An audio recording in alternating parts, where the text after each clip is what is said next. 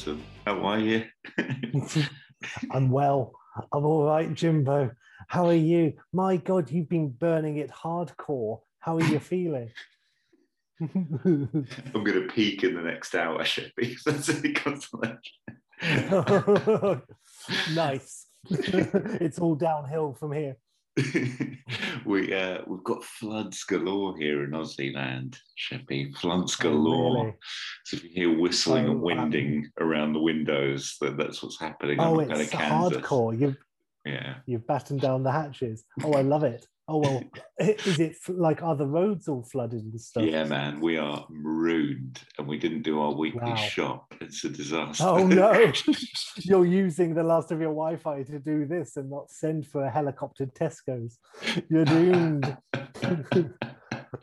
Well, I appreciate the sacrifice. It won't be in vain. So, Jimbo, shall we jump in? I like it. I'm so excited about this one. All right. Yeah, well, I'm excited. This was a choice of yours. Well, let's say hello to everybody. Yeah. Hello, welcome to oh my God, Standing on the Shoulders. Jesus, we're going to be in for a long pod, Shep, when you forget the title at the top. Yeah, because I think it's Shoulders of Giants, not Standing on the Shoulders. Oh, For context for the listeners, it's 5:30 in the morning for me when I record these with Sheppy, so I'm not always the sharpest. So, sadly, it really is his sharpest. But yes, 5:30. I mean, hats off, Jimbo. Hats off. Oh, so yes. Well, welcome to Shoulders of Giants. I'm Jim. That was Sheppy that you just had. Hello. And today we are, well, actually, before we get into it, just because we're still relatively new, this is a podcast in celebration of movies that we love, alternate universes, possible sequels, all of that kind of shenanigan. And it's tasty stuff. And today I set us the challenge of coming up with a sequel to Ferris Bueller's Day Off. And, which, of course, is beloved by many people. It's a real classic, 80s, proper, hardcore. You don't get more classic than John Hughes in the 80s. And that's you know. Yes. Should I give some context as to the why, Sheppy? Should I do some why context on that? So I guess that, you know, it's always been a big movie for you and me. I think it's a movie, you know, and one that I think, there's probably only a handful that I really think you and I wept with laughter when we watched. Do you know what I mean? I absolutely had to pause, rewatch scenes and all that sort of stuff. And I think this is up there with the Naked Gun 2.5 experience at the movies and all that sort of stuff. Like, you know, so, but then honestly, more importantly for this podcast, like it was probably the one I always had in mind. So I certainly don't think we'll peak too soon here, but just to say that it's a movie that I kind of always hope they might do again. Do you know what I mean? That they might kind of make at some point. I mean, mean when you say do again, you mean make a sequel? Make a sequel. They have done a reboot, haven't they? They've redone it, I think, as a show or something awful. Yeah. Oh, of course, with Jennifer Aniston. Yes, in the 90s they did a show with Jennifer Aniston. But and it's meant to be a sequel, but that's okay. That doesn't really count. You're talking full-blown sequel, cinematic, same cast, obviously. Johnny Hughes, I'm assuming, you know, it has to be him coming back. And you're saying that even at the concept of this very podcast, this film was at the top of your list. It's what I sort of had. It's this kind of thing for me, like really thinking about the ones that could have been. Also, I suppose should have been rather than could have been, if there is even a distinction there, because I love there is what we're going to do in the future. Yeah. Look, I guess the only other thing to say as well, and it's probably just slightly seeping into my my pitch, but I'll pause and obviously want to get your Ferris reflections too, Sheppy. But just that I had it all. Every time I think about it as a sequel, I've always thought about it as a Ferris is now at work with Cameron in some terrible sort of, you know, desk job, office space style, and, you know, bunks off work essentially and gets away with it again as an adult. And I've always assumed it might go there. And obviously pretty much everything I've done so far on this podcast has been about going into, you know, almost doing it now and thinking about what does the return look like for these older actors. I haven't done that today. And as I started to think about it, I just went to a different place, and then I sort of have arrived at this podcast. I was sort of texting you before because I had a totally different idea to the one I thought I was going to do, which meant that I've gone off on one. I've been a bit, you know, I've basically been dancing over sun lounges and running past glamorous ladies sitting by the pool trying to get to the podcast on time with something coherent. But I've gone a totally different way, Sheppy. So yeah, we'll talk about that in a moment. But well, that's great. Well, I can't wait to hear this. I will also, then we have to start a whole podcast about what the other Ferris Bueller's sequel was for you. We can do that whole, like, what if? Yeah, good stuff. In terms of what you were saying about us weeping, do you happen to remember the scene specifically that tickled our fancy more than anything in Ferris? It must have been Rooney and the secretary, right? It must have been Ferris Bueller Online too. Oh, right. Yes. Well, there you go. You and I think it's safe to say, have a real affinity for characters like the Rooney, the principal, Ed Rooney. He's like an evil Clark Griswold in some ways, I think. And we do like characters, and also people who kind of in a dad sort of way think they're cool and obviously aren't. And Rooney thinks he's smart, and in his own special way he is, but only because he hasn't come up against anyone, you know, and he makes his own bad luck as well. So yeah, so yes, that stands to reason that Rooney would have been the real rib tickler. And yes, I've always loved Ferris as a film. And I know, just quickly about the John Hughes thing, a lot of people love The Breakfast Club, and fair play, but it was never, you know, I've only seen it twice, and the second time was not that long ago. And the first time was arguably too late. It was like maybe 5 years too late after, you know, I should have seen it a bit sooner. But either way, Breakfast Club doesn't ring my bell, but Ferris Bueller does.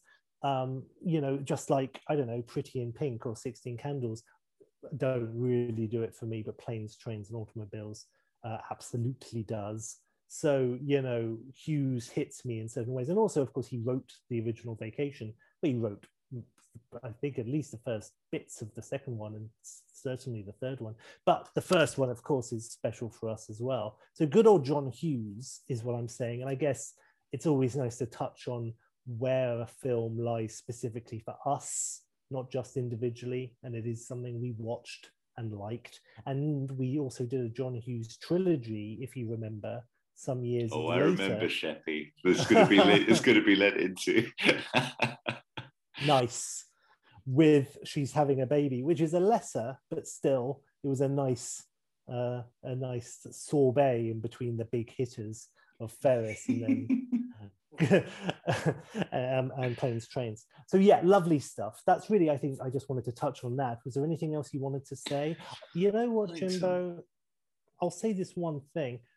I just want to ask you straight out, because there is a backlash which about, like, you know, is Ferris a bad friend, or this sort of thing.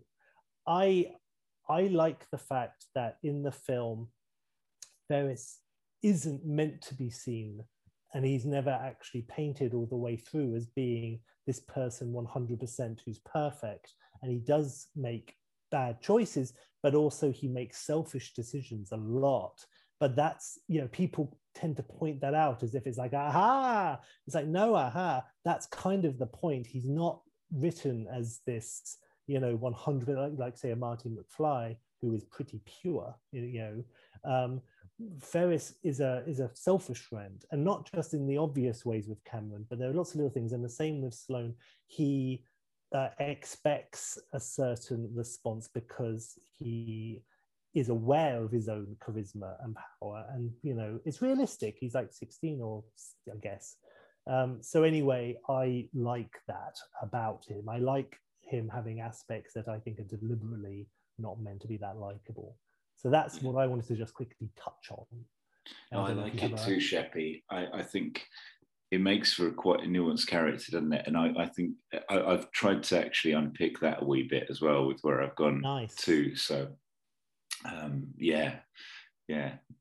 All right. Well, man. I love it. Should we? Should we launch your choice, in? Of course. Yeah. So yes, please jump in. Okay. Very excited, Jimbo. Yes, I also just want to quickly say, yes, of course, it is your shtick at this point to always do kind of 2021, with the obvious exception of the sequel to Her Majesty's Secret Service. But then that was because of me, I think. I mean, also, I think it had to be, but it's sort of specific to that time. So your hands were tied. So the fact that you've now chosen not to jump years and years ahead is very telling, I think, as well. So I'm loving it. Can I ask very quickly, this mad dash for this new revised edition, was your previous draft or a longer gap between, or was it still the same sort of gap? I haven't even drafted anything else, Sheppy. Okay. As I started to write this, I thought, yeah, no, let's go here. I'd like to see this, actually. I'd like to see the players that return and do this. All right, I love it. All right, well, okay, so Ferris Bueller's Day Off was 1986. So when is the sequel released? I've got 1989, Sheppy. John Hughes love back. We open over the credits with Ferris and Cameron. Oh, sorry, I should say it's called Ferris Bueller's Week Off. Oh, you're taking it up a notch. And we open on Ferris, and so I've done the classic as well. I've fully loaded like the first 20 minutes probably of the movie very chunkily, and then it's like there's no middle and end. Yes. Like it's just going to be themes and bits and bobs to tidy up.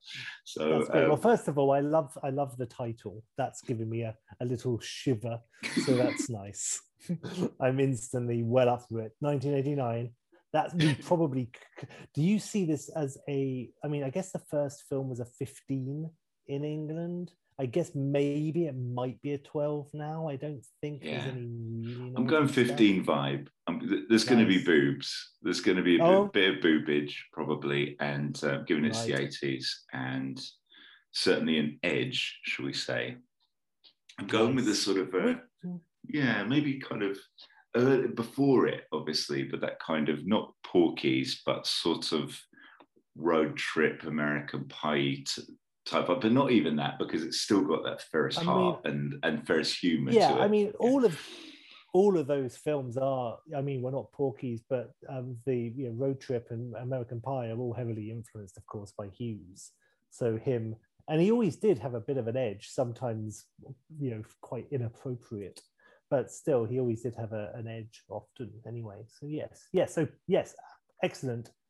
I know, on that edge point though, Sheppy, I think he had the edge and then he'd always, and sometimes again, he'd overkill it, but there's always like a moment that gives you a shiver generally in one of his movies, the gallery in Ferris or the reveal in Planes, Trains or whatever. And when he hits the note, then he Hughes. So yes, nice. All right, so over the credits, we've got a two-car convoy. I haven't gone off on one. I thought about the cars, but it does need some thinking about, which you'll understand in a moment. But essentially, we get to the college, and Ferris is out of the first car first, and straight to the camera. We're reestablishing that connection with the audience as well. And he's obviously got the same parents with him, mom and pops, who are just happen to love, and I think were married, by the way, during that first Ferris as well. They were a real life couple. I don't know if you knew that. Oh, that's nice. Yeah, and they've done that. Have you seen any of those reunited aparts online during COVID? I saw the Goonies one actually. Oh, nice. They did a Ferris, and they reunited that couple as well. They obviously were married and not together anymore. Oh, how awkward! Really awkward. Oh, that's Partridge-esque. Nice. And funny enough, I've written the word awkward because he's basically, Ferris talks to the camera with it's going to be awkward, tough goodbye, say goodbye to the parents and all that. But actually, they're both just super cool as cucumbers. Yeah. Like his dad couldn't care. Nice. Like he's kind of like, yeah, all right, good luck, sport, sort of thing. No dramas. And then just behind him, obviously, the second car pulls in. Cameron arrives. His dad doesn't get out of the car. He's just sitting in the car, and his mum gets out. And just gives him a little, he'll be over it soon, honey. He'll be over it soon, sort of thing, you know. And Cameron's like, it's been 3 years, Mum. Like, because that establishes our time marker. Actually, nice. And so I guess the car is very critical. Of course, it won't be the Ferrari from the original. But it'll have to be something else. And then as Ferris and Cam head off to their dorms, we get a brief cameo from Neil Page dropping his daughter off as well. Oh, now, nice. I know that means that Planes, Trains and Automobiles would have been even more than 2 years before Ferris chronologically, but I think it just means they've been colleagues longer as well, him and the dad, which is nice. And then I'd like to see at that moment, totally, like, tonally all over the place because we're not really ready for it yet. But something like a Vacation style, dog tied to the bumper, weep off between the two men as their kids walk off to college. So we've got Neil Page and the dad weeping, having held it together in front of them. But just, you know, I'm sure they'll settle in fine. I'm sure they'll settle in fine before we know it. They'll be home with their laundry, that kind of stuff, you know. That's great. I don't think that's too early. Just them doing that. That's not a dog being tied to the thing in Vacation. This is them. No, like, that's really funny. I like it. Yeah. We've got, like, Ferris and Cameron aren't roommates here. And so Cam goes off to his room and actually sort of immediately hits it off with his roommate. Perhaps this guy is another Detroit Red Wings fan in Chicago. He's the only other one, sort of thing. And that's what he's wearing, the shirt. He's got the flag. And so they start chatting. Then, and we actually, I want to replicate that sort of Buffy Willow dynamic when they go to uni as well. And so Ferris's roommate doesn't show, and he's informed that by the campus dean. Don't know who plays. Dean isn't a big character, but there's a couple of other cameos. But and essentially he'll have the room all to himself now, Mr. Bueller, which of course he's like, it almost gives him a bow, like, you know. And then suddenly we see him like set it all up with all the gear and everything, including a mini bar and everything. He's just got ridiculous gear as usual. So it's a big mega fresher party, you know, for all the new campus people. But Cameron doesn't come to the party. And actually, even within it, Ferris is actually a bit isolated, and you just feel it with the way they set it up and everything. Surrounded by all the most airheaded frat boys and girls, you know, it's just actually not his scene. And he sees Cameron walking across the campus grounds from the window from the party with his new chums. Runs down to him. Cameron completely forgot about the party. Has a new crew. He's babbling excitedly about the various clubs they've joined and all that sort of stuff. So Cam is bloody loving it at this point. And Ferris is a little bit jealous, you know what I mean? And anyway, this then cuts to a bit of a short montage of sort of campus life now for the two of them. And, you know, we get lectures where him and Cam are sitting together. That's kind of their time now. And then Ferris is trying to distract or copy him or whatever, and Cameron's having none of it.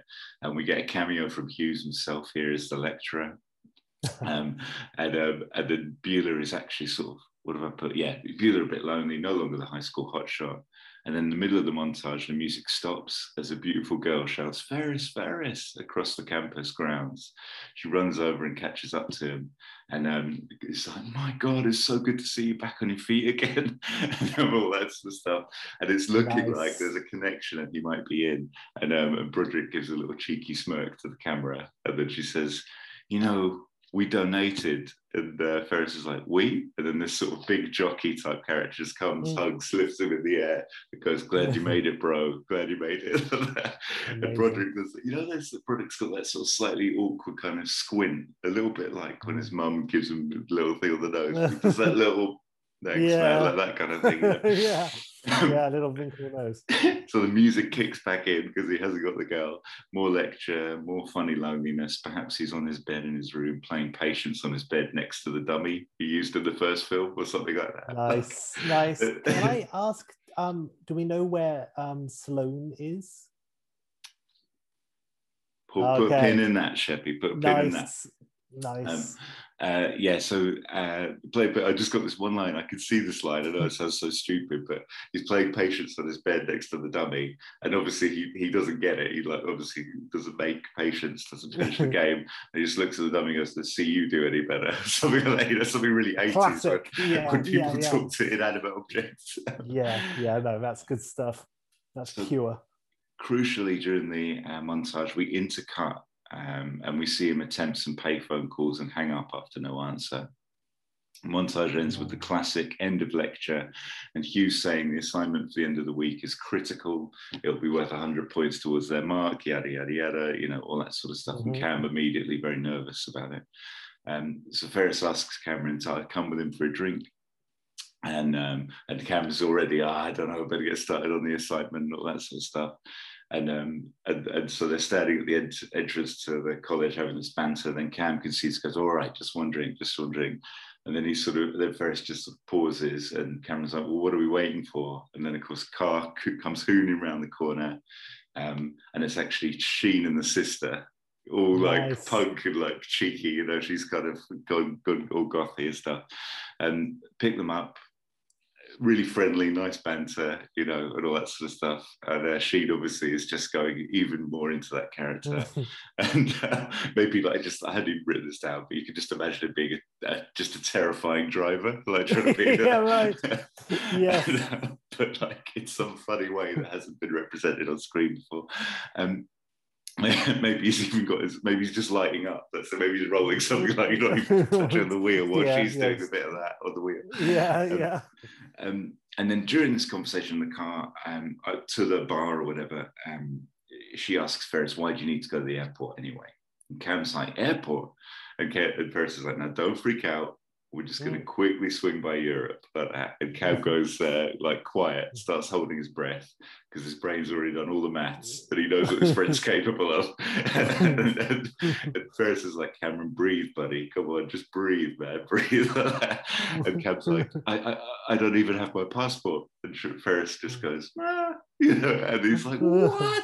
And Ferris just looks at the camera and starts another little montage of, there are a few things that you need to know about Cameron, yada, yada, yada. While he does that, over the monologue, you see Ferris basically like ridiculous cat burglar skills, ridiculous, like, you know how he shouldn't have the skills, but he just does, you know, he's able to get into Cameron's dorm, get into a safe and like crack it, whatever, get the passport out and all this sort of stuff. And I put here, I want again to maintain that he sort of straddles that edge on being the bully, the enabler, doing it for his own good, you know, all that sort of stuff. Nice. And so they're off to Europe, Sheppy. I love it. Oh my God. And then they're basically, obviously Cameron's not lighting up in the airport. He's just absolutely livid. And then we have a cheeky little in the airport lounge area, a clothes montage, sort of European vacation style. There's going to be a lot of European vacation DNA, I'd say, in this movie. Of course. And Ferris buys them both super suits in the airport. And even here, Cam is a bit too big for him and awkward like a dad suit. And then blags them into first class, of course, because they're looking so snappy. And but Cameron isn't comfortable in first class, so leaves Ferris to go enjoying his martini.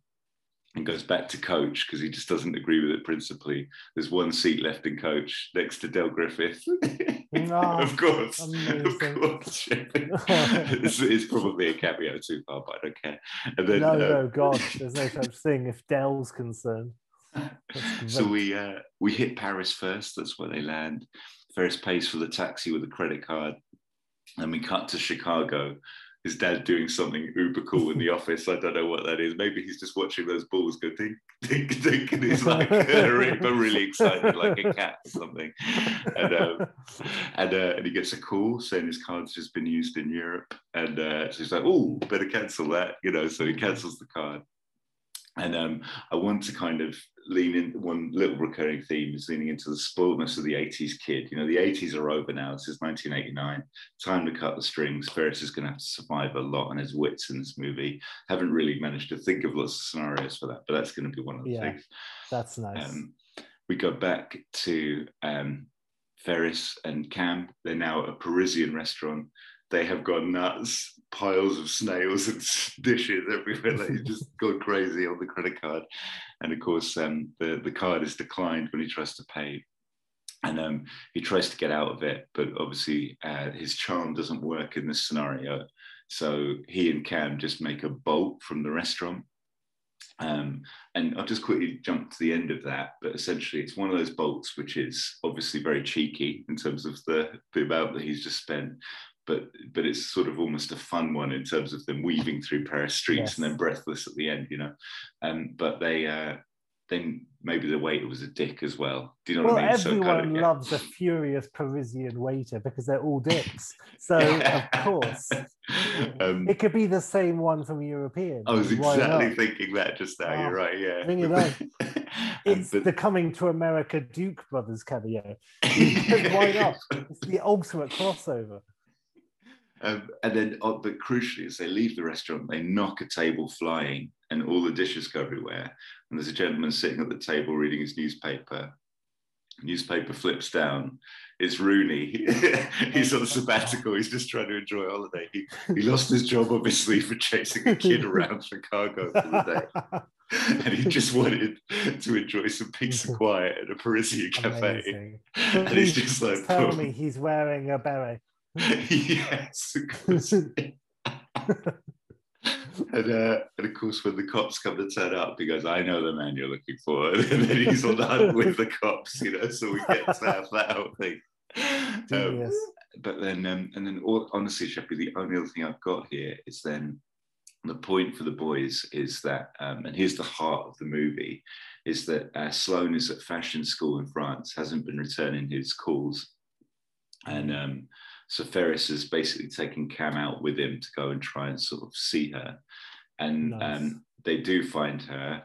He gets her out of her dorm or whatever in a charming way. But bottom line is, you know, she gives him the hard truth. Their lives are probably going in different directions. It's not like she's got some wanky pants boyfriend called Pierre now, who's also a fashion school. But it's more just it's time to move on. And it's a bit of a soul moment, if you know what I mean. So Ferris has to deal with being dumped, then has to, and then the whole thing then becomes about, like, you know, the hotshot Ferris is drifting away, and he's starting to kind of understand that he's kind of got a different path to play and lead and all that. And so, you know, there's scrapes and adventures around Europe while they try and get by.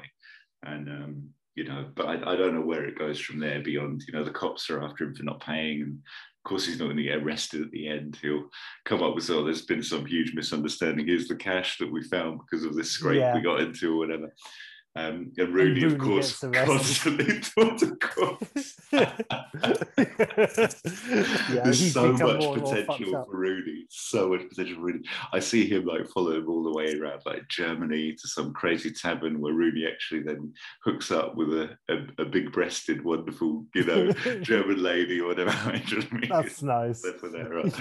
Yeah, and obviously you have to have Rooney in lederhosen. Obviously you have to have, like, the certain tics. Yes. Yes. Yeah. Eating a massive phallic sausage. Yeah. So that's my Ferris Bueller's Week Off, Sheppy, is where it's up to. It's made me angry because I want to see this film so much. It's really frustrating. That's great. Yes. Yeah. No. Wonderful stuff. I really like it. I like the whole Ferris having to, you know, in a way, you know, face his own mortality or the end of this golden period. You know, like there's that jock who, like, years later is still talking about the college touchdown type thing, and Ferris doesn't want to become that. I love it. Yes, it's great. And I like the whole Cam being there, and I'm sure with there was one thing I wanted to say. I think it's very important. I mean, you know, when we film this in 1989, we don't show Cameron's dad. Maybe he's in the car, but you don't see his face. Maybe he's not in the car because Cam's dad is such a booty man. I think it's important. Yeah, you're right. He almost shouldn't manifest into any actor or any person. You're right. Yeah. It's a good shout. Nice, yeah.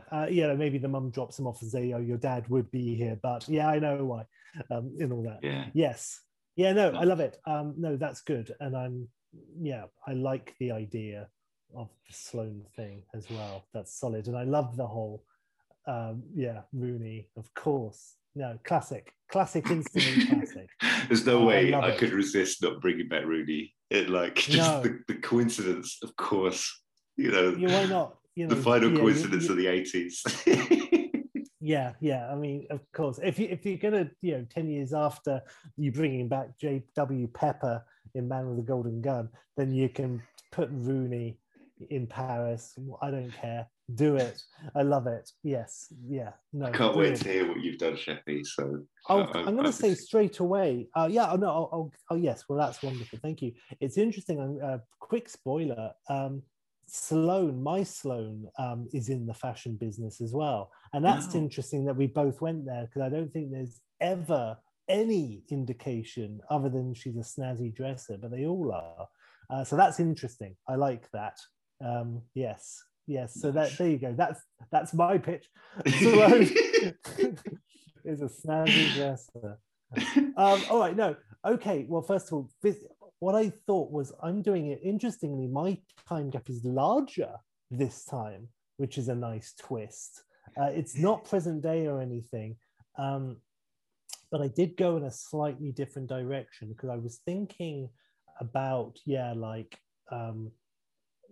him being an adult, for example, and I didn't want to go that far into him skiving off work necessarily. But I didn't want him, but I was worried about doing it in college, in case it was just basically a Die Hard 2, if you will, and just sort of hitting a lot of the same beats. So this is 10 years later. It's 1996, and it's written and directed by Hughes. He's back directing for the first time in ages with this, but I did go in a slightly different direction as well. So the title of this film is Cameron Fry's Last Goodbye.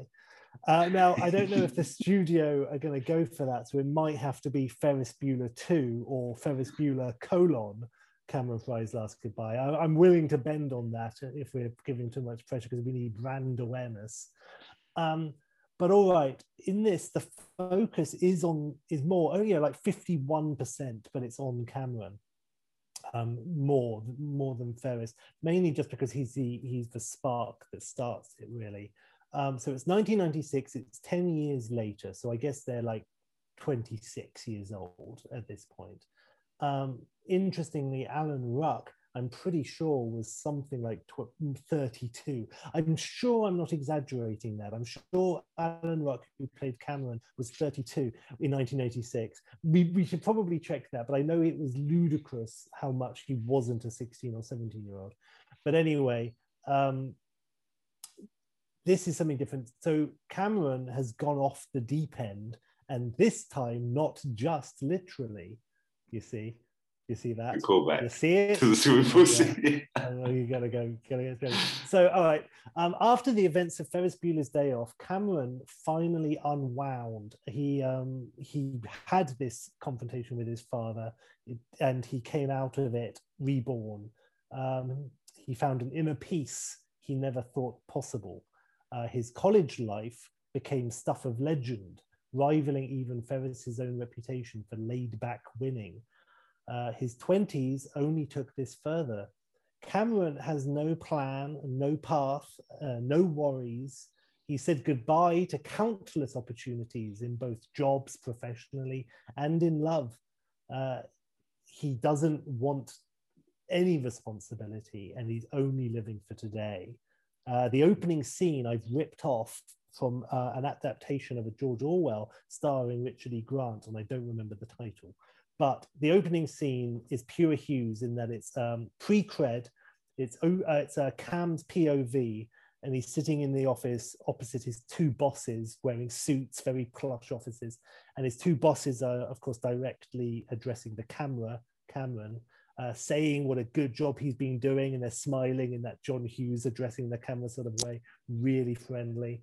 You've turned around your whole department, how he's impressed them time and time again, how he's their major asset, and they offer him a massive promotion, a huge bonus, lots of perks. And we cut to Cameron for the first time, and he speaks and he says, "I quit." And he looks at the camera and gives a little smile. He gets up, their jaws drop. Cam puts chewing gum on the wall. He kisses the boss's secretary passionately. And struts out titles as he struts out of the office. He's high-fiving people and so forth. Cam has overcorrected. He has not committed to anything ever. Every time he has the chance to develop himself, his career or his love life, he says goodbye and walks. At the first sign of any stability, Cam always says goodbye. His untapped potential is getting. I just got a shiver, Sheppy. Just want to say, with the title and what you've done and what that's going to be. Well, thank you. His untapped potential is getting everyone down. He's a party hard man, but his disregard for the consequences of his actions are jeopardizing his future happiness. Ahead only lies ruin. Sloane Bueller is working at a fashion agency. She has got married to Ferris. She's happy. She hears, while she's working in a fashion office as a very high level exec, or a very up and coming exec, let's say, she hears from her sister-in-law, Jeannie Splint, Nee Bueller, who is now a photographer freelance who is often hired by the fashion agency that Sloane works for. Jeannie is well adjusted and happy and is now called Jeannie Splint. I looked it up, and Charlie Sheen, who of course she's married to, he doesn't have a name in Ferris Bueller, so I've given him a surname, and that surname is Splint. I don't know why, but now she's Jeannie Splint. Oh, by the way, they're married, and he is a top psychiatrist. Jeannie tells Sloane that she was at a wedding that weekend. But bear in mind, we haven't seen Ferris yet, but that might be corrected in the editing. It's a risk not introducing him so soon. But I think you have the intro of Cam, and then you have this. Jeannie tells Sloane that she was at a wedding that weekend, and Cam was there, and Jeannie, of course, knows Cam but hasn't seen him for years. He gave an amazing, genius-inspired, unhinged speech and was the life and soul, but he hadn't been invited. We see this in a smash-cut flashback where Cam is giving this very witty speech, and we pull out, and he's standing in a fountain with no trousers on. And there's more besides. So Jeannie says, I think you need to take this to Ferris. And she's a little bit troubled about it. And, you know, it's like, there's obviously, and they don't say it between them, but it's like Jeannie and Sloane acknowledge, oh, Ferris. Yeah. So Ferris has gone the other way. He's no Neil Page, but he's working too hard. He's neglecting his wife and kid and hasn't taken a day off in years. Brilliant. He hasn't spoken to Cam in years. They got estranged. Maybe it's because Ferris was jealous. They didn't go to the same college, but Cam obviously had a very, very successful time there in a certain way. And maybe Ferris, for the first time, felt like he was in the shadow, maybe. They haven't spoken for whatever reason for, let's say, 7 years. So Sloane convinces him to take his friend in hand and guide him back towards the straight and narrow, some sort of responsible life. Also, of course, hoping that something will rub off on Ferris and a day off will do him some good as well. And so they meet, some sort of, you know, that they don't want to meet and it's awkward, and but they're tricked into each other. After all these three people have been introduced, now the adventure really has to kick off. So they do get together without too much humming and hawing. Ferris and Cam hit Chicago, but Cam is also a slippery customer, and every attempt Ferris makes at first to try and engage in some sort of meaningful way, or with a quiet activity like a nice restaurant. We could have Cameron brings back Abe Froman. There's a go to a nice museum. But Cam sets off the sprinklers while setting fire to a no smoking sign, etc., etc. And everything Ferris tries ends in mayhem. And we have a sort of a blind date, the Willis passenger element here, where Ferris is the Neil Page, and he's like sort of having to catch up. And maybe he has to sort of like do a Ferris and get them out of situations where Cameron isn't necessarily a good con person. He just doesn't care. So Ferris has to reawaken this to save them both. And that, of course, leads to more adventures. And in the buddy cop style, they like each other more and more, and they love each other more and more. And it builds and builds and builds. Now, on top of this, I didn't know whether or not to introduce a Rooney. I think Rooney would certainly be a cameo, but I think it would just be a cameo for this. Now, if there's a Rooney-esque character, which there probably should be, I was thinking they should avoid Ferris's co-worker and rival, Judd Frank, who went to school with them all and always, of course, resented Ferris, you know, like, why does he always get the attention, that sort of thing. He will stop at nothing to bring Ferris and Cam, well, he wants to bring Ferris down to prove to their boss that Ferris isn't homesick, but is obviously having a day off. He's moving in on his job, ... and wife. I don't know where that's going, but maybe, who knows, you know, how much Sloane is in this. Can Ferris save Cam and bring him back to Earth? Can Cam save Ferris and teach him how to cut loose once again? And maybe at the end of the day, the pair will have rediscovered themselves, meeting somewhere in the middle of anarchy and monotony, finding balance and their friendship. So there you go. Love it. And I've got a tagline. I've got two taglines. The first one's a shorty. It's now's not the time to slack off. You know, it's not, I didn't say it was a good tagline, but all right. And the other one is Cameron Fry's The Life of the Party. Ferris Bueller's A Slave to Work. They have one day to save each other. Things are about to get interesting.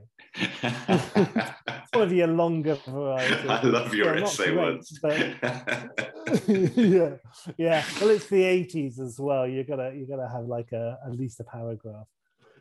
So there you go. That's what I figured. Yeah, like I say, 1996, Hughes writing, directing, and of course all the returning people. And I love. You know, you've inspired me. I have to confess, Jimmy, I didn't even think about the director address or breaking the fourth wall or spiking the lens when I wrote that. So it makes sense that Cameron does it at the beginning of the film, but I don't want it. I'm thinking just now, I won't do too much of Cameron doing that, but maybe a little bit, you know, maybe not even talking, but just looking at the camera at the beginning, for example. And then at a certain point, he does address the, but only like once. And then at a certain point, Ferris almost addresses it, but then sort of thinks better. But then, of course, by the end, he's addressing it as well. And he's, you know, it's a, you know, a bit of an obvious metaphor, but he's becoming Ferris again. So yeah, so maybe that could happen. But there isn't too much direct. Maybe at the end, maybe during the end credits or something. Can I ask a quick side question, Sheppy? Because I've got a couple of things to say about that wonderful pitch, but just, have you seen Fleabag? By any chance? Yes, I have seen. Cool. Fleabag. I was going to say, if you haven't seen Fleabag and you're doing using direct address to do a character beat, I'd be like Sheppy, like Phoebe is winning a lot of awards for that kind of level of nice. Insight. Well, there you go. Well, if it makes you feel better, that last thing that was off the top of my head. Cool, so there you are. So I think it'd be very powerful to play with it like that. It'd be cool. Yeah. Yeah, nice. But I swear, when I wrote that, I didn't even occur to me about the direct address, which is so interesting because that's such a large part of it. So yeah, nice. So yeah, well, there you go. Like Sheppy. You, I don't have an ending or anything. I love it though, man. And it feels like it could happen today. I mean, you know, they both aged well, Cam less so, to be honest with you, if you've seen Succession and stuff, but he's but you know, Broderick could pull that off still. Yeah, you're right. Broderick could pull that off still, though, I reckon. And you could make that. I mean, of everything we've done in the Cobra Kai sense of it, you know, of like, let's revisit it. You could get away with that title in a Netflix show if you wanted to do it. Do you know what I mean? That's really, true. Couldn't you? And that is a Cobra Kai. And man, I tell you, Sheppy, there's some really, really hard juice and DNA in that. I really like it. I wanted to write this one down. Like, I was aware for the Last Action Hero one, I didn't look at my notes at all, which is probably good and bad. I don't want to reread my notes because I'm sure I probably missed out some stuff that I'll be like, ah. So in this case, I thought I'll just stick to something fairly tight, so that I don't totally go off on one. I like it when you got one.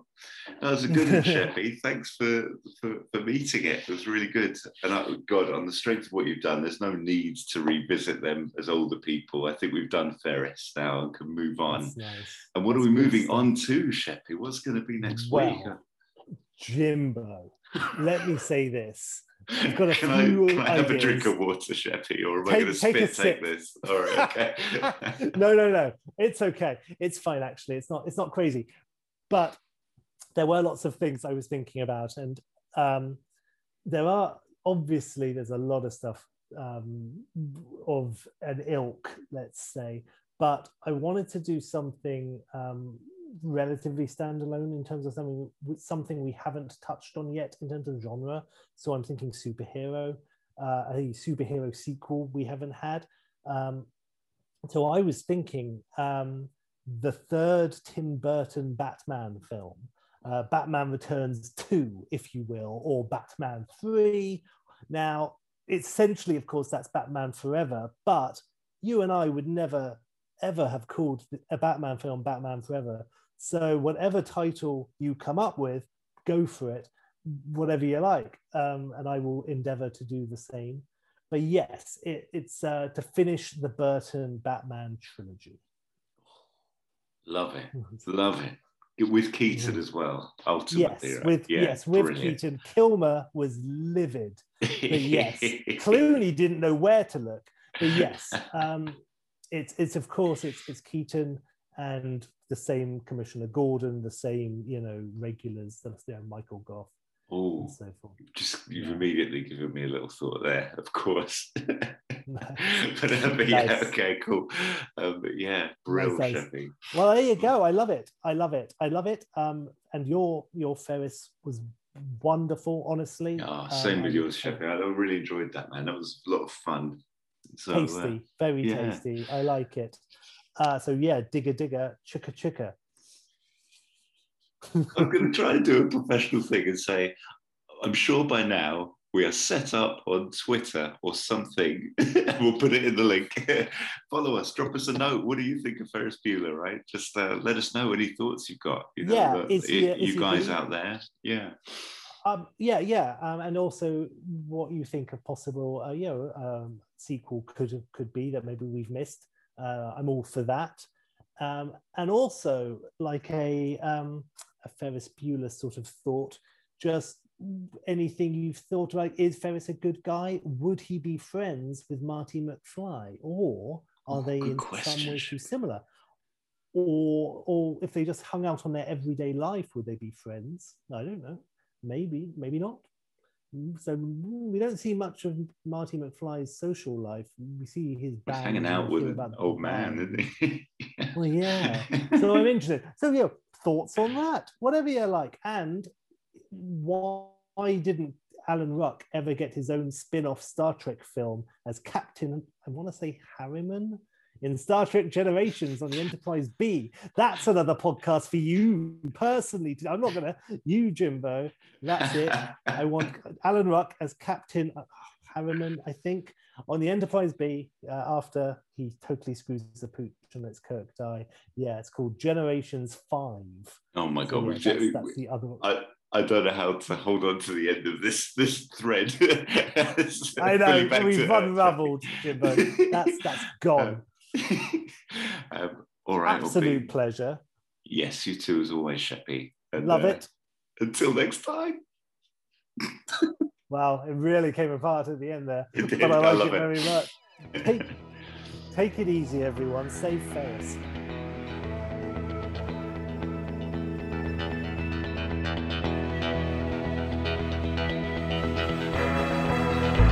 We'd love to hear from you. Please reach out to us at shoulderspod.com, shoulderspod, Twitter, Instagram, and Facebook.